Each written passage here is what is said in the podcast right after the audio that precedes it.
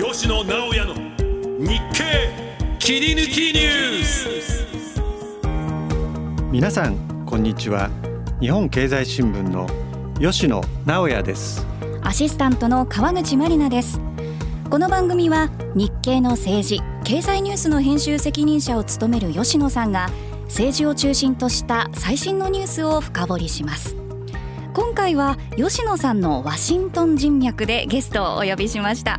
丸紅経済研究所の所長を務められています。今村隆さんです。どうぞよろしくお願いいたします。よろしくお願いします。では早速今村さんのプロフィールご紹介します。10年以上にわたってワシントンに駐在され第43代のブッシュ政権オバマ政権トランプ政権をワシントンウォッチャーとして丸紅の政府障害活動を通じて観察されてきました国際経済や金融アメリカの政治経済に関する論文やレポートを多数執筆されていらっしゃいます。現在は丸紅の執行役員経済研究所所長を務められています。今月アメリカのサンフランシスコで開催される APEC アジア太平洋経済協力会議にもビジネス諮問委員会日本代理委員として関わられています。また日経電子版の Think エキスパートとして鋭い視点からコメントを寄せていただいています。私が今村さんとご一緒したのはですねオバマ大統領の再選がかかったまあ2012年の大統領選からですね、はい、まあ2017年のトランプ大統領誕生の頃、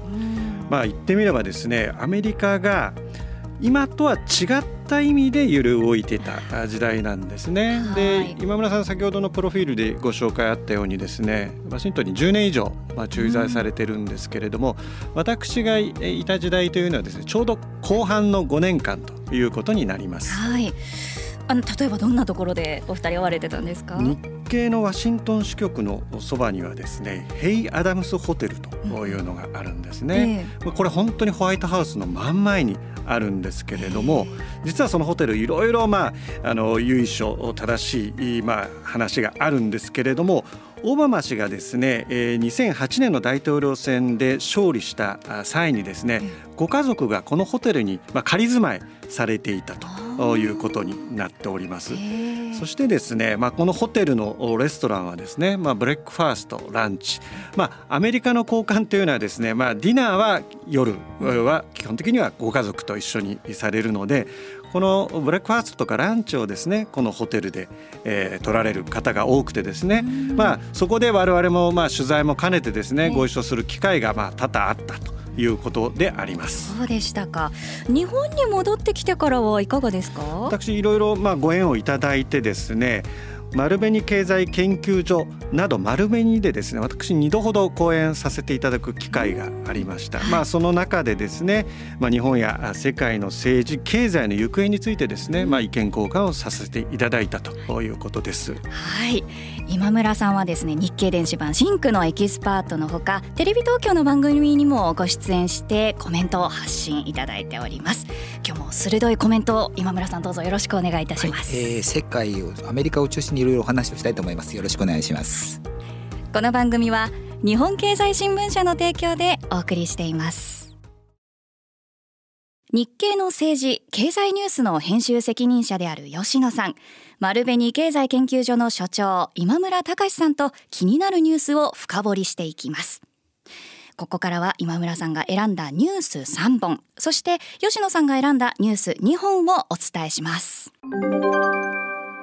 イスラエル支援をめぐって支持層が分裂。バイデン大統領の再選戦略の急所に。大統領選挙が1年後に迫る中民主党支持層のバイデン氏の支持率が急落しています。アメリカの調査会社ギャラップが10月26日に発表した10月の調査によりますとバイデン氏の支持率は2021年1月の就任後で最低だった2023年4月と同じ37%に下落しました。特に民主党支持層に限った支持率の低下が著しく9月の86%より11ポイント低い75%に沈んでいます。特に若者を中心にパレスチナ自治区ガザの人道危機の回避を求める声が高まり民主党支持層に亀裂が広がっています。大統領選挙で再選を目指す上でイスラエル支援をめぐる支持層の分裂が高齢不安インフレ不満と並ぶ急所となる恐れが強まっています。はい。あのここから私がですね今村さんに質問させていただくんですがちょうど先週末にあたりますかね、まあ、イスラエル軍がですねパレスチナのガザ地区を包囲して一部、まあ、地上作戦をまあ展開しているということになりますね。でブリンケン、えー、国務長官がですね再び、まあ、中東地区イスラエルも含めて訪問して、まあ、一時停戦を訴えましたけれどもイスラエルのネタジオ首相はですね、まあ、拒んだという状況でございます。まずアメリカとイスラエルの関係というのを今村さんにお伺いしたいんですけれどもこれ民主党にしろ共和党にしろですねアメリカの政治はなぜイスラエル寄りの立場を取るのでしょうか？はい、これあのアメリカに占めるそもそも、えー、ユダヤ人の割合ってのはせいぜい2%か3%でも非常に小さいんですけれどもやはりいろんなあの金融ですとかメディアに含めてやっぱ影響力が非常に強い、えー、そうしたあの優れた方々がたくさんこれまで輩出しているということもあります。で加えて、えー、広くやっぱり歴史の中でですねやはりあのホロコーストを防げなかったということに対してアメリカ人のある意味現在意識みたいなものがありまして、えー、イスラエルの建国それからユダヤ人のこの立場をしっかり守っていくということが、えー、特にアメリカの社会では幅広くございますよね。でそれからこれはあの共和党の支持層に多いんですけれども、えー、エヴァンジェリカルといわれるこの、えー、福音派という方々えこの方々は別にユダヤ人じゃないんですけれども、えー、聖書にこのそうしたこのイスラエルをしっかり守れというふうに書いてあると。いうことにを強く信奉している方々が、え、この一定層いるということもありまして幅広くこうしてイスラエルとの特別な関係ということになっています。またそのイスラエル側から見てもですね現在のネタニヤフ首相は幅広くそういうことアメリカにいたあの実際にこの大学もアメリカの大学を卒業されたりとかですねでさらに前トランプ大統領の娘婿のクシュナー氏とはこのもうクシュナー氏が子供の頃からの付き合いというふうな非常に深い関係なんですね非常にあの日本以上にアメリカと深く、えー、そうした政財界を含めて、えー、関係がかなり緊密ということもありましてもう本当に特殊なあの非常に重要な関係ということが言えると思います。あのまあニュースでですね大統領選のことを触れましたけれどもちょうど来年1年後にですねアメリカ大統領選の投開票がありまして今のそのなぜアメリカ政治がですねイスラエルにまあある程度こう重視イスラエルとの関係を重視しないのかというご説明ありました。共和党とですね民主党を比べた場合にですねいわゆるユダヤ系の支持というのはどちらが厚いんでしょうか？はいえー、過去のこの世論調査あるいは選挙でのこの投票歴等のこの追跡調査を見ておりますと、えー、民主党の方が67割実際ユダヤアメリカにいるユダヤ人の支持ということでは民主党の方が上回っているんですね。一方で共和党はそのユダヤ人そのものではなく今申し上げました福音派の方々中心にこうしたイスラエルとの関係を実施するという人たちが多いということでありましてでまたあのアメリカのユダヤ人の中にもこうしたあの特に保守系の深い結びつきを強調してアメリカの政治に深く働きかけるロビー団体これが非常にあの強い影響力を持っている一方でそうしたこのややこのイスラエルにあまりにこの深く入った関係ではなくもう少し穏健な主張をしてほしいという人たちに別の団体を作ったりということでちょっと割れているところはありますね。アメリカの大統領選は、まあ、いわゆる本選といってですね、まあ、共和党候補民主党候補が正式に決まってから、まあ、本選と言われてそこで戦うんですがその前にですね指名争いというのをまあ書くと、まあ、民主党の場合はですねバイデン大統領現職ですんで、まあ、基本的に再選するかどうかなんですけど共和党についてはですね、まあ、指名争いをするわけですけど今今村さんがおっしゃったそのキリスト教の福音派というのはですねこれ極めて、えー、そういう意味での指名争いで、まあ、意味を持ってくるんですけれども。まずその指名争いのどこから始めるかということで私はあの以前アイオワ州というのは4年に一度しか有名にならないと半ばこう皮肉を込めて言ってるんですね。まあ、アメリカというとですねワシントンだニューヨークだロサンゼルスだシカゴだと。しかしながら4年に一遍このアイオワというこう文字がですね踊ってですね日本の皆さんもですねあもうそういう時期かとこの「アイオワ」という言葉を聞いたらそういうことを思い出すんですが実はですねこの指名争いこう最初に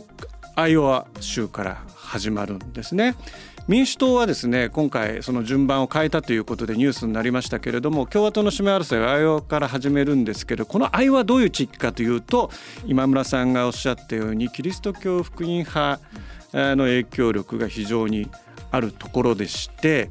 いわゆる指名争いで最初にアドバンテージここのアイワを取ってその先に勢いをつけてというのが誰しもが考えることで実は2016年はトランプ氏はこのアイオワで敗北してます。敗北してその後ニューハンプシャーで勝ってなんとか勢いを取り戻したんですが私はニューハンプシャーの記者会見でトランプ氏の本当に安堵した表情。自分は全然寝れなかったということを正直に申してましたけどそれぐらいやっぱり最初の戦いというのは重要でそこに向けてでもでもやはりそのいわゆるこのイスラエルとの関係とともにですねキリスト教の福音派の動向というのが注目されるんですけれども、うん、例えばじゃあ野村さんにお伺いしたいのは民主党内でですね、えー、は今回のそのイスラエルへのこう言ってみれば重きを置いた立場については若干慎重論があるという思うんですけど、はい、その辺はいかがですか、はいえー、民主党は支持層が非常に幅広くそれこそイスラム系のアメリカ人もいれば、えー、また下院議員の中にはパレスチナとの関係が深い議員もいるんですね。えー、こうした人々が、えー、もちろんこのイスラエルのこの自衛権をめぐっても議論あの民主党の中では議論。あの体制はこのイスラエルの今回このそもそもあの攻撃をしてきたのはハマスの方だ。ということで、えー、自衛権ないしはそれを守る権利を認めるという主張が大半なんですがその後ですねイスラエルがやっぱりかなりその後の攻撃が激しく、えー、人的な被害も多数出ているということで、えー、それに対する抗議やはり怒りといったものが民主党のこうした層を中心に広がってきてしまって非常にバイデン大統領それから、えー、民主党の指導部も苦慮しているというところですよね。あのワシントン DC ですとかあのニューヨークでそういった抗議の模様も流されておりますので、はい、そういうのを見るとですね今回の、まあ、イスラエル寄りの姿勢っていうのは必ず全米一色でもないなと印象を受けます、うん、はい、この大統領選挙それからアメリカのイスラエル支援ですね。どのようにこう影響し合うのかというところをしっかり見守っていきたいと思います。それでは続いてのニュースこちらです。アメリカの AI 政策高官安全保障への懸念から関連企業に顧客管理を義務化ホワイトハウスで AI 人工知能の規制を担当する NSC 国家安全保障会議のアンノイバーガー副補佐官が10月30日日本経済新聞のインタビューに応じ高度な AI を扱う企業に対し今後顧客管理を義務付ける方針を示しました。この日アメリカでは AI をめぐる大統領令が発令され AI 開発企業がサービス提供前に安全性のテストを事前に受け政府に報告することを求められます。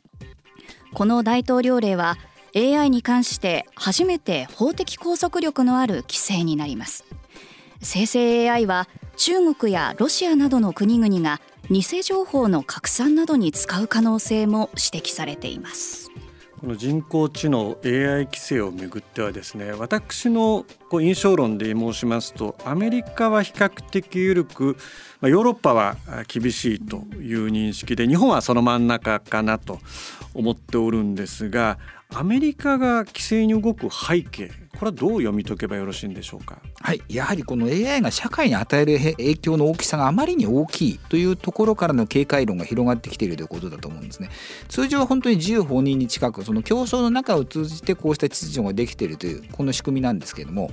えー、AI に関してはさすがにその変化が大きすぎてこの早いこの段階からしっかりルールを決めておかなければさまざまな悪用されてしまうとその影響が非常に甚大だということもあって珍しくこういう規制に早く動いているという印象を受けますね。うんまあ、先ほどのニュースにも関連しますけど来年アメリカの大統領選で、まあ、もうすでに大統領選そのものはですね火蓋切って落とされてると思っていいと思うんですけれどもやはり政策というのはですねなぜこの時期にというのをやはり注目しなきゃいけないと思うんですね。はい、そうしますとまあちょっと記憶をたどるとですね2016年のアメリカ大統領選というのはですね最終的にロシアの介入があったということを政府として結論付けております。それはその介入というのはどういうことかというとですね、まあ、いわゆるフェイクニュースですとか、まあ、言ってみればこれは重大な内政干渉にあたるわけですよね。それがこの AI のいわゆる技術を駆使してですねフェイクニュース、まあ、作成も拡散も含めてですねもし広がったりそれが投票行動に影響したりするということはですね、まあ、あってはならないことだと思いますので、まあ、そういうこともですねなぜ今かということを考えた場合あるのかなと、まあ、思うんですけどその辺はいかがでしょうか？はいえー、今考えれば2016年の頃のあの偽情報ですとかあのディープフェイクと言われる動画今 AI で作っているものに比べはるかに実はあのお粗末なものだったんですね。でそれがもう最近出てきてるのは本当に生成あの誰でも作れてしまうということになっています。またまたパッと見てそれを見破るのが難しいという内容になっています。でこれがこれから多分激戦が予想される大統領選挙でさまざまな手をみんな尽くしてきますからこう本当にこのいろんなものがこの使われてしまってでこんなものを信じる人いないだろうというふうに思いつつもですね有権者も幅広いですから結構これを信じてしまう人たちがいるわけなんですね。2016年の時とさえまさかと思いましたが、えー、私が住んでいるワシントン郊外の車で10分ぐらいのところですかねここにあったあの卓球台が置いてあるようないわゆるバーがあったんですけどもここに突然この、えー、ライフル銃を持った方が押しかけてこの銃あの銃撃事件を起こしましてですねなぜかというとそこに民主党支持者が、えー、いろいろとこのでそこの悪巧みをしていると。でそこにもう子供がですねこのあのもうあの人質に捕らえているとかその子供を救いに来るんだというふうに、えー、わざわざこの車でもはるか遠くから、えー、共和党支持者が押しかけてきてえー、実はもうそんなそんなことを信じていたという話があったんですね。でこうしたことがどんどん広がってしまうあるいは1月6日の議会の襲撃事件もあの一種のその影響もありますので、えー、こうしたものはこのそのレベルにとどまらないはるかに広がる恐れといったものはこの AI をうまくコントロールしないとそうしたものが広がってしまう恐れというのはこの非常に怖い武器になる恐れがあるということなんだと思います。選挙というのはですね、まあ、民主主義のまあ根幹なんですね。つまり我々の投票行動によって、まあ、政治体制を決めると、まあ、そういう作業手続きなわけです。はい、そこのプロセスにおいて偽情報が拡散されてですねその偽情報もまさに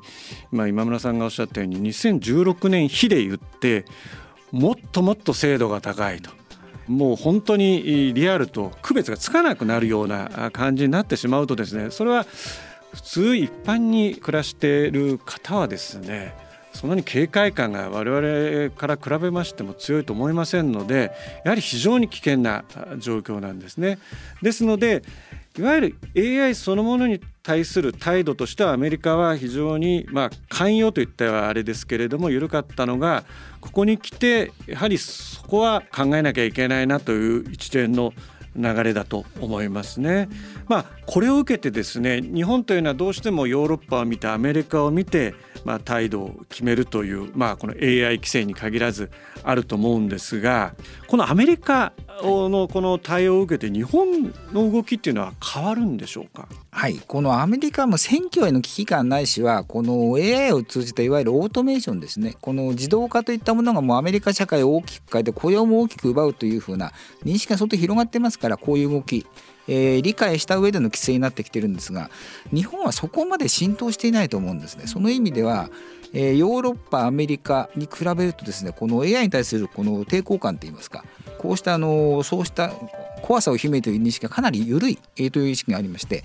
これから先ちょっとそうした動きあの遅れて追っていくことになっていくしかし本当に AI ってそんなに怖いものなんだろうかというふうな認識をあの違和感を持ちながらということでどうもなっていくんだと思いますね。はい改めてお話聞いてその AI の影響力の大きさというものに非常に驚きました。このね規制に関する日本の今後の動きにも注目していきたいと思います。では続いてのニュースこちらです。アメリカと中国が11月中旬1年ぶりとなる首脳会談を行うことで原則合意。アメリカの政府高官は10月31日11月中旬にアメリカのバイデン大統領と中国の習近平国家主席がアメリカ・サンフランシスコで対面による会談を行うことで原則合意したことを明らかにしました。アメリカと中国は偶発的な軍事衝突を回避するため首脳による意思疎通で関係の安定を目指します。また首脳会談では台湾問題やウクライナ情勢などに加えイスラエルとイスラム組織ハマスによる衝突で緊迫する中東の緊張緩和に向けた協力でも意見を交わす見通しです。会談が実現すれば2022年11月以来1年ぶりとなります。野村さんはですね、まあ、現在はその、まあ、アジアですとかヨーロッパですとかいろんなところでですね、まあ、訪ねていろいろ会議に出席したりしてるんですね。最近もですね、まあ、実はこの番組の打ち合わせにあたっては今村さんちょうどシンガポールに出張されておりましてそこでオンラインでまやらせていただいたんですけれどもこの数ヶ月、まあ、アジアですとかヨーロッパ出張されて何か印象に残ってることっていうのはございますか？はいえーまあ、この1か月はもうイスラエル、ハマスにも話題が集中してましてこのむしろ米中の対立がそれほどあの今トップに来てない状況なんですけども逆にここだからこそですね今度米中はあの今争っている場合ではないというふうな認識が少し広がってきてちょっと雪解けムードのようなものもちょっと感じてきているところではありますねただ一方であの先週行きましたシンガポールでこれ主に ASEAN の話を聞いてまいりましたけどももう米中対立なので、まあ、できればやめてくれという話ですし G7 では例えば中国による経済的威圧の話ですとかあの中国に依存度が非常に高すぎるという話。これあの9月にやってきましたヨーロッパでもやっぱり同じような話をしてましてこれをどうするかという話をしてましたが同じ話をこの先週ちょうどシンガポールでそのやっぱ ASEAN の方々に振ってみるとですねえー、関係が緊密すぎて今更そんな経済的威圧とか言ってる場合ではないということで全く違うところなんですね。でそうした中で改めて米中のこのしっかりこのむしろ、えー、争うだけではなくてなんとかこの現状での秩序を取り戻してほしいという声が結構多かったような気がしますね。まあ、米中首脳会談はまそれぞれの側にですね、まあ、狙いや思惑期待っていうのがあるんですけど双方の側のその狙いというのは今村さんどう見てますか？はい。えー、アメリカはやっぱりこの中国が技術覇権を求め出したあたりからですねしかもそれを軍民融合という形で求め出したあたりからもうかつてのこの全面的な経済総合依存でこの米中が共に発展してくるよう絵はもう描けないというふうにこう認識は明確に改めてましてこれトランプ前政権から始まってるんですがバイデン政権は継承してむしろそれをよりこの精度を高めている。形です。どこの分野をこの分けなければいけないのかというところをかなり今厳選してきているところでありまして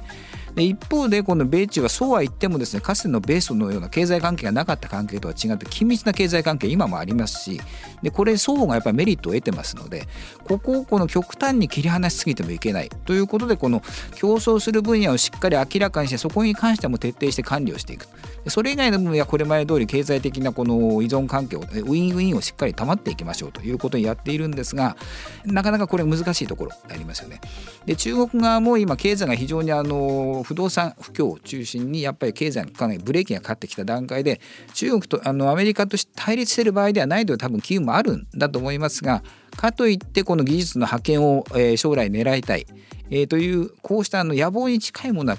これは全然旗を下ろしてない段階でありますからこの段階で今度やや情報ないしはこの今中アメリカとの関係を一旦改善しつつもですね、えー、将来に向けての自分たちのこのこうしたあの立場まではしっかりこの極端な情報をしたくないということで今回の会談にでなんとかこの話をつけようということにしているんだと思いますね。まあ、そもそも論でいうとですねあの、まあ、米中の国交正常化っていうのは、まあ、キシンジャー国務長官がですねその道筋をつけたと言われてますよね。で我々がまあワシントンにいた頃はですねいわゆるその米中関係対中国政策というのはこのキッシンジャーのですねキッシンジャー氏のその関与政策えーまあ、いわゆるその西側のルールにですね、まあ、中国を引き込めばまあ、そこで抑止できると、まあ、いうのが主流だったんですが、まあ、ここ数年、えー、つまり、えー、私とか今村さんがですねワシントンから離れてからは、まあ、むしろそのキッシンジャー路線というのはこう失敗したんじゃないかと。まあ、いう意見がですね私は、まあ、少なくともワシントンでは体制を占めてるんではないかと思うんですがそのキッシンジャー路線とですね、えー、まあ現状のこの米中関係をどうマネージするかということなんですがちょっと抽象的な質問で恐縮ですけどそれはどう思われますか、はい、特にですねこのアメリカ国内今この世論もですねこの中国に対して非常に厳しい認識に変わってるんですよね、えー、世論調査なんかやります中国が好きじゃないという人たちはもう8割超えているというところでしてもおそらくこれ国でいうと北朝鮮とか、えー、イラン並み、えー、かつてはもう5割以上が好きでしたから本当に様変わりしてますよね。でそれの意向を受けた形で今アメリカの議会はもう超党派で中国に対して厳しい姿勢です。議会関係者の話を聞きましても中国に対するバイデン政権の姿勢はなってない、えー、もうあの緩すぎるというふうなことを言っているわけであります。その中で、えー、そうした圧力を受けるバイデン政権としてはただ一方でその米中の経済関係もありますので、えー、国益を最優先して、えー、どうこの極端なあの国内からのプレッシャーをですね、えー、うまくなだめつつえ、しっかり中国との将来の関係を組み立てていくかということで、え、しっかり話をしなければということでこれ苦慮している段階ですよね。まあ、米中関係2国間で見るという視点とですね、まあ、国際的な問題ロシアのウクライナ侵略やですね、まあ、中東情勢のこの緊迫をめぐって、まあ、中国をどうインボルブするかどう連携を取るかということもアメリカにとってはまあ一つ課題だと思うんですけれども、まあ、いろいろアメリカを含めた西側諸国から見るとですねやはり中国は信用できないんじゃないかと、まあ、いう意見は根強いですけれどもそれはその意見についてはどういうふうな感想を持たれますか、はい。えー、アメリカが対中勧誘政策を取ってきてこの中国をいろいろ国際社会に招き入れたんですよね。そして WTO にもか、えー、2000年代頭にこのもうか、えー、加盟を許して。そうしたアメリカ主導の国際秩序に従って中国は、えー、国際社会と協調しつつ発展してくれるものだというふうに西側は期待してきたわけなんですけれども。現実にはですねこの WTO も中国はかなりこのいろいろ利用する形が目立ちましたし、えー、ここ最近もですね、えー、いろんなやっぱりこのアメリカから技術をしっかり、えー、受け入れつつ受け入れるあるいはこのかなりそうしたものを利用しつつですね、えー、それを軍事に転用、えー、利用する形によってアメリカを上回る軍事的な技術を獲得しようというこれがあの中国の将来の発展につながるだという方向に行ったがためにアメリカとしては容認できなくなっちゃってるということもありますし、えー、またこの中国が逆にあの随分この世界からの孤立を非常に、えー、怖がってている国でありましてそのための対抗手段として、えー、中国はまずその世界でいろんなものの圧倒的なこの産出生産量ですとか、えー、そうした貿易等のシェアを占めることがこの中国の安全につながるということでものすごく上げてきているんですね。でそうしたものを逆にこれから先、えー、中国の意向に反することを言う国に対してはそうしたものを輸出しないですとか供給を断つというふうな経済的威圧というふうな政策をこの、まあ、武器化するといいますかこうしたものをかなり取ってきていることによってやはりこの我々と考え方が違う人たちだという意識をこの西側に幅広く植え付けてしまっている。いうこともあってこのここに来ているとですからこの前の広島の G7 でも経済的揮発が大きな共通の話題ということになってしまうということにもあってここの対立は、えー、激しいままということですね。威圧といった場合ですね、まあ、経済とまあ軍事両方あると思うんですね。昨年日本はその防衛力の強化にあたってですね、まあ、中国の軍事的な威圧ということにまあフォーカスして進めたんですね。実際今どうかというとですね、まあ、専門家によると昨年より今年の方が軍事的な威圧は強まってると。しかしながら日本の世論、まあ、空気は去年ほどですね中国の軍事的な、ま、威圧についてはそこまでの警戒感はないんですけれどもやはり我々がその中国を見る場合にですねとりわけその台湾有事にま警戒を払わなきゃいけないんですけれども来年1月にはですね早速台湾の総統選があります。まあ、ここでいわゆるその中国寄りの政権もしくはまあ現状のように中国とはある程度距離を置く政権もうどちらの政権が誕生するかによってやっぱり中国の出方対応変わるんじゃないかと、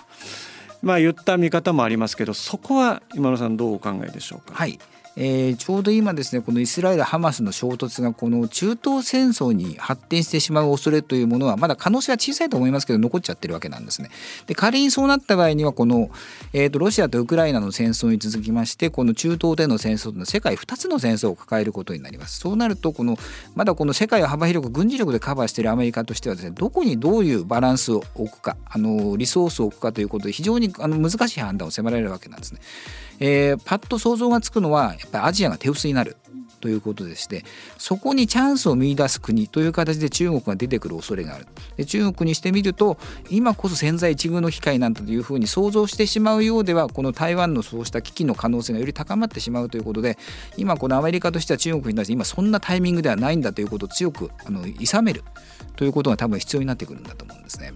この20年のそのアメリカのまあ政治外交を振り返るとですね、まあ、ブッシュ43というのはまあ2つの戦争を始めたんですね。それはアフガンとまあイラクなんですけれども、まあ、それによってどういうことが起きたかっていうとアジアに力の空白ができてしまった。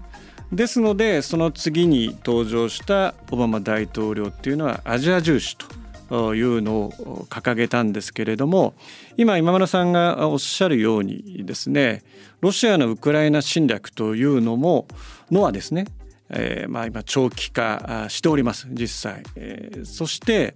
まあ中東のこの緊迫もですねイスラエルがガザに、まあ、侵攻してですねより戦火が広がるとですねまあ、実態としては2つの大きな戦争をアメリカが抱えてしまうということになりますんでそうするとですねまさにアジアの空白というのがブッシュ時代もしかしたらそれ以上にですねできてしまう恐れがあるんです。まあ、その場合ですね日本も無縁ではなくてアメリカのいわゆる力の弱体化を同盟国が埋めるというそういった要請要望というのはですねすでにオープンになってますんで日本のみならずオーストラリアそれと岸田総理が先週言っておりましたフィリピンなどと連携してですねそのあたりも考えていかなければならないということになると思います。はい、では続いてのニュースこちらです。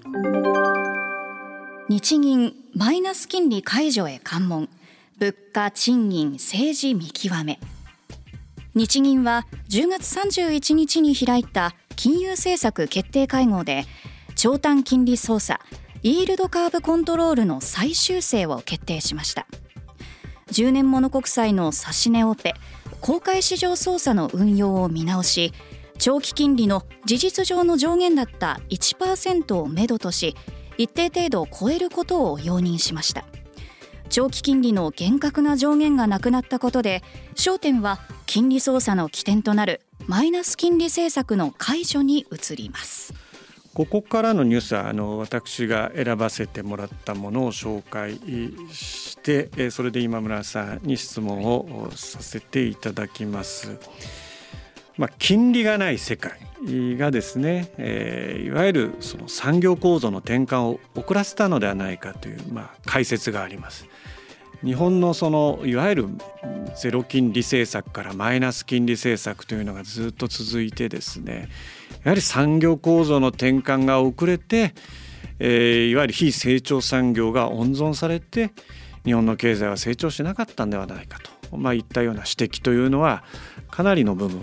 ありますけれどこれはどういうふうにお考えになっておりますか？はい、なかなかこの現状維持になっていく特にこの金利がなくそしても金利がない裏側には実はもうデフレという現象があったわけなんですけどもこういう時にやっぱり現金で持っておくことが一番安全ですとか、えー、またですねこのこうした局面になる前には大抵金融危機を経験しているわけでありまして企業の経営者も家計もものすごくやっぱ怖がっちゃうわけですよね。現状を変えるということから非常にこのためらうわけでありまして巨額の現金を抱え込んでみたりですとか、えー、あるいはこの人もなかなか、えー、動かないということになる。結果としてこういう転換が遅れるということはあるんですが、えー、ただ一方でそうした金利になってしまう経済なり社会においてですね、えー、産業構造の転換が果たしてこの可能なのかというところもありますのでこれはちょっと難しいところはございますよね、えー、むしろこのそうしたところになる前にこの積極的にこの経済成長がある世界にならないと次に動き出さない、えー、というところもありますのでこれこのどちらが先かというちょっと難しいところ日本の場合にちょっと袋小路に入っちゃったまま、えー、20年30年が経過してしまったというところがあると思います。金利政策を変更するときにはですね、まあ、政府と何かしらの、まあ、コミュニケーションはそれはオープンにするかどうかは別にして、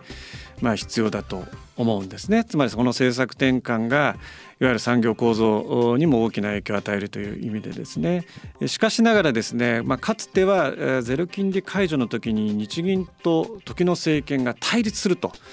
いったようなことが表面化したことがありました。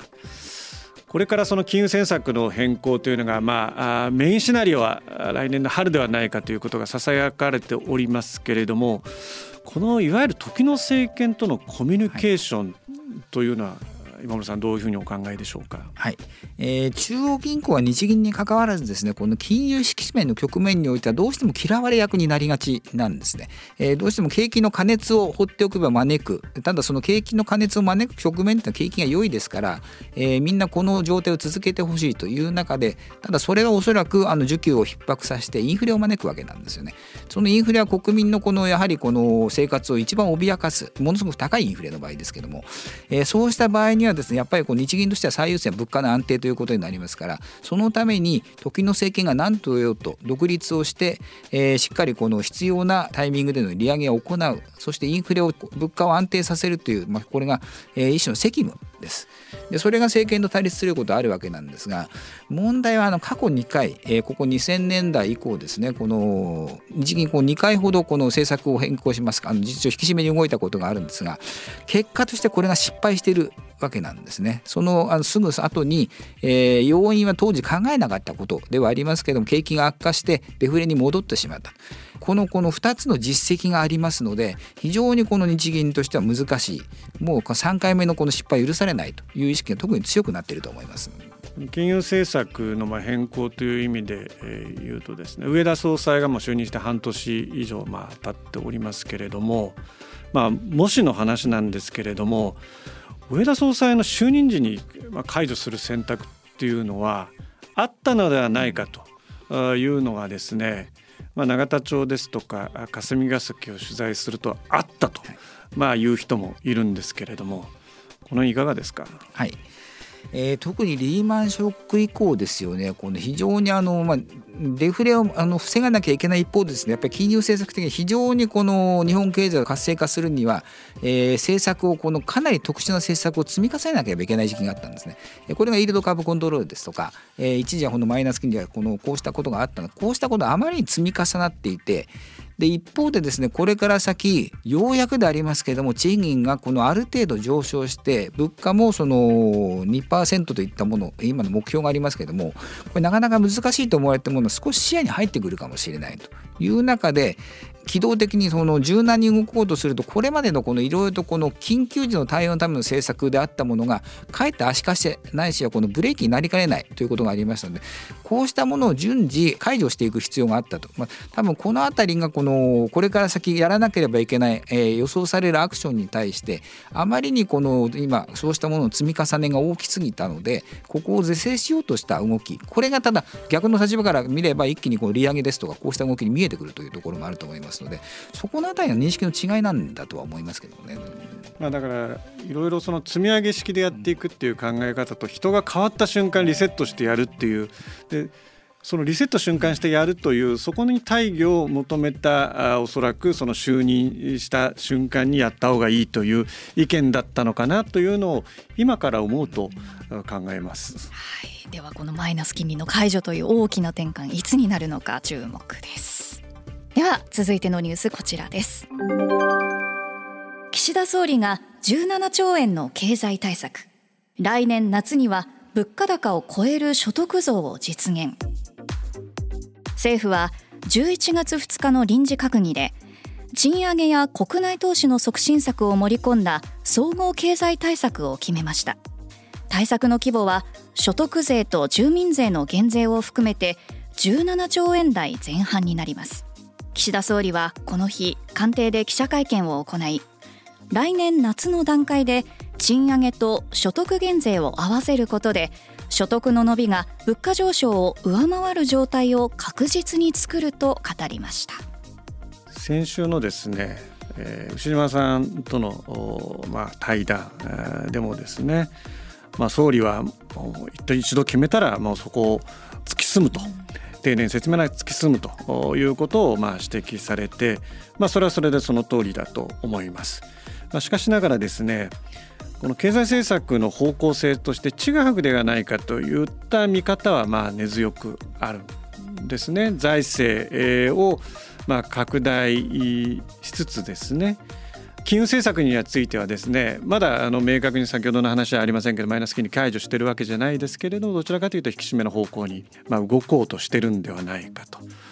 この辺のその整合性はいかがお考えでしょうか？はい、このやはり物価インフレの与える影響が非常にあのアンバランスなんですよね。えー、今あの景気は非常に良くなってきてます。設備投資も増えてきてますし賃金もこの今年は予想外の上昇になりました、まあ、それでもまだ実質賃金で見ればマイナスなんですけれどもえー、こうしたことから見ると今更この減税なんてというふうな意識に持ちがちですけれどもこれ実は所得階層別に見てみればこの景気の見方がかなり変わってくるところがありましてこうした恩恵に授かれずに、えー、逆にこの今回のインフレまだまだ輸入インフレのところがありますからガソリンですとかいろんな光熱費それから食料といったものの価格の上昇だけが生活費のの増大にふあのどうしても来てしまう、えー、どちらかと中所得層以下の方々がいらっしゃるでここに手当が必要というのはもちろん理解できるわけなんですね。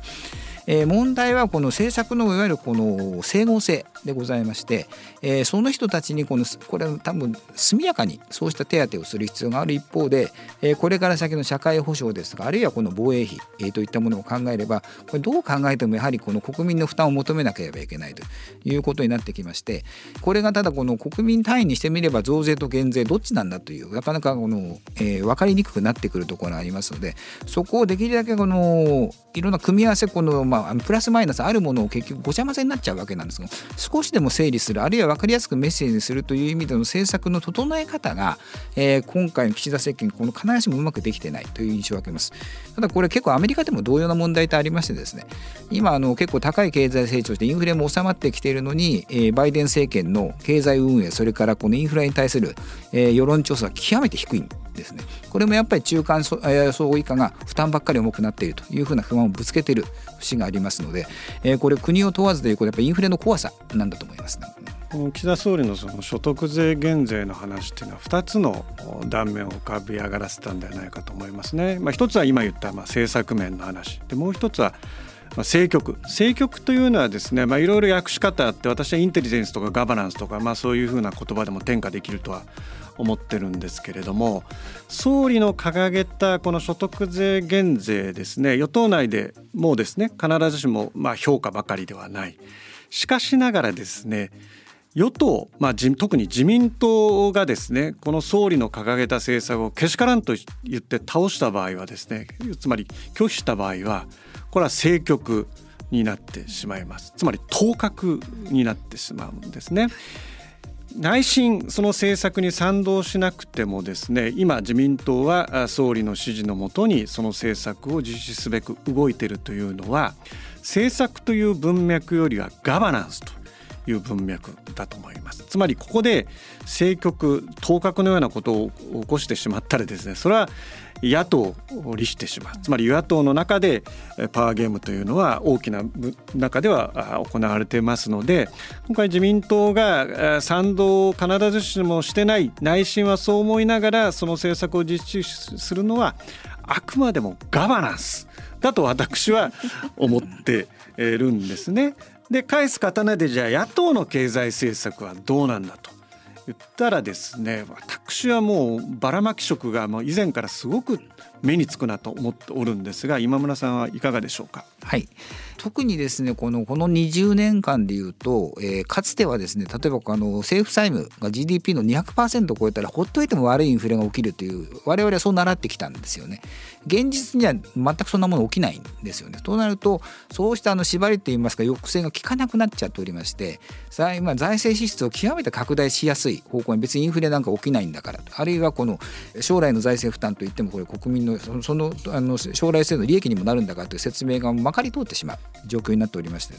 でそうした中で、えー、今この例えばあのアメリカの場合にはこのどちらかというとかつての共和党は財政規律を求めるとでありまして小さな政府がいいという。でこれが一種の抑えになっているんですよね。日本の場合にはこの共和党に相当する政党がほぼない状態でして、えー、みんなでこの狭い、えー、民主党的にアメリカの民主党的な政策の中でこの競い合っている状況。でしかも、えー、財政規律を求めるあの勢力がほぼ消えた状態でありますから、まあ、これはそうしたあの積みどんどんこうしたものをやっていこうという政策ある、のの一種の競争になってしまってますでそのその競争はどうしてもどちらかというとより多くのものを求める方向に行きがち。しかも、さらにその先のこんなことをやると将来大変ですということが説得力が今なくなっちゃっている状態ということでありますから非常にこの難しいところであります。本来はこの野党からもそのそうしたしっかりした政策が出てきて政策を競い合う形によって、えー、逆に与党の側にも緊張が生まれてですねより良い政策国民にあのうまく働きかけてしかも国としては一番このうまい組み合わせになっている政策に最終的に今度形成ができればいいんですけども野党側からそうした圧力もうまく全然かかっていない状態ですね野党はむしろそれ以上に経済のことはよく分かっていないということをどうしても意識せざるを得ないようなメニューになっているというところだと思います。物価高という、まあ、生活に最もね密着した、まあ、課題ですけれども今後どう影響していくのかというのもしっかり見ていきたいと思います以上日本経済新聞から注目のニュースをお伝えしました。さてエンディングです。はい。吉野さん今回今村さんと、まあ、ニュースをね深掘りしてきましたけれどもいかがでしたか？私はあの今野さん今回お呼びして非常にいいタイミングだなと思ってるんですね。すみません自画自賛で。あのちょうどアメリカ大統領選からあ大統領選までか、えー、ちょうど1年という時期でですねまあ、しかしながらですね今言われているのは民主党はまあバイデン大統領の再選かかって共和党はですね、まあ、いわゆる支持率という意味で言うとトランプ氏がまあ圧倒的リードしていると。バイデン VS トランプ2020年に引き続いてこの熱狂なき対決をどう思われますか、はいえー、今回はやっぱり一番特殊なのは、えー、挑戦する側の共和党に前大統領がいるということなんですね。でこれあの与党も野党もですね結局現職大統領を抱えての選挙に近いんですねこの実際民主党の側でも現職のバイデン大統領が出るといえばもうこれ止められないわけであります支持率でも多少あの出馬している人いますけれどもこれ圧倒的な差がついている現状です。でおそらくこの構図が共和党にも実は当てはまっているわけでありまして、えー、新しくチャレンジということはありますけれども、えー、まだまだトランプ氏を支持している層からすると諦めきれない、えー、やはりこのいまだに20年の選挙は間違っていたという人たちがまだ多数を占める政党になっちゃっているわけでありましてでこれは現職の大統領を抱えているにほぼ等しい状態ですよね。でそうした中でやっぱ新人候補には極めて辛い選挙。だと思います。えー、デサンティスフロリダ州知事が当初前線しましたけれども結局そうしたトランプ氏の、えー、を引き剥がせずの支持層を剥がすことができずに、えー、非常にこの不信に陥ってきていると。で一方で、えー、じゃあこの本来の共和党の主流派の方々はどうかというとこれはまだこの、えー、候補を絞りきれずに、えー、なかなかこの分散した状態でトランプ氏に対抗できていないとでしかも共和党の中ではこのこれまでこの牛耳ってきたこの主流派に対する反発がものすごく今のトランプ氏の支持層にあるんですよね。であの主流派がこの支持を取り返すことができるほどのこのアピール等も全然できてない状況ですから今のところで見ればこの2人に対決の対決になる可能性が非常に高いまま入っていくとなると当然盛り上がらない、え、選挙ということになると思います。ただあの先ほどのあのアイオワ州の話もありましたように最初の序盤3州あたりということで仮にトランプ氏が何らかつまずくようなことがあればですねこの様相はかなり変わってくるということもありますし先月私がワシントンで聞いてきたお話でもやっぱり共和党の主流派の方々からはかなり願望に近い形でそうした展開を望んでいるというところでありましたあの分かってはいるけど無理だと思うけどというふうには言ってましたけどね。今村さんのお話を聞いてこうアメリカ大統領選への興味がより強くなりました。今村さん今回は吉野さんと対談でしたけれどもいかがでしたでしょうか、はい、え非常にこのレベルの高い議論がここできて楽しくあの あっという間に時間が過ぎましたね、ね、本当ですね、はい、あのもう本当に勉強になりました。またお忙しいとは思うんですけれどもまたぜひ来ていただければと思います、はい、はい、本日は今村隆さんにお越しいただきました。ありがとうございました。ありがとうございました。吉野直也の日経切り抜きニュースこの番組はアップルポッドキャストや Spotify をはじめ各種ポッドキャストサービスで配信しています。最新の配信を聞き逃さないためにも番組のフォローをお願いします。また番組を聞いて元気になったためになったという方は番組の評価とフォローをお願いします。それでは皆さんまたお会いしましょう。吉野直也と川口まりなでした。この番組は日本経済新聞社の提供でお送りしました。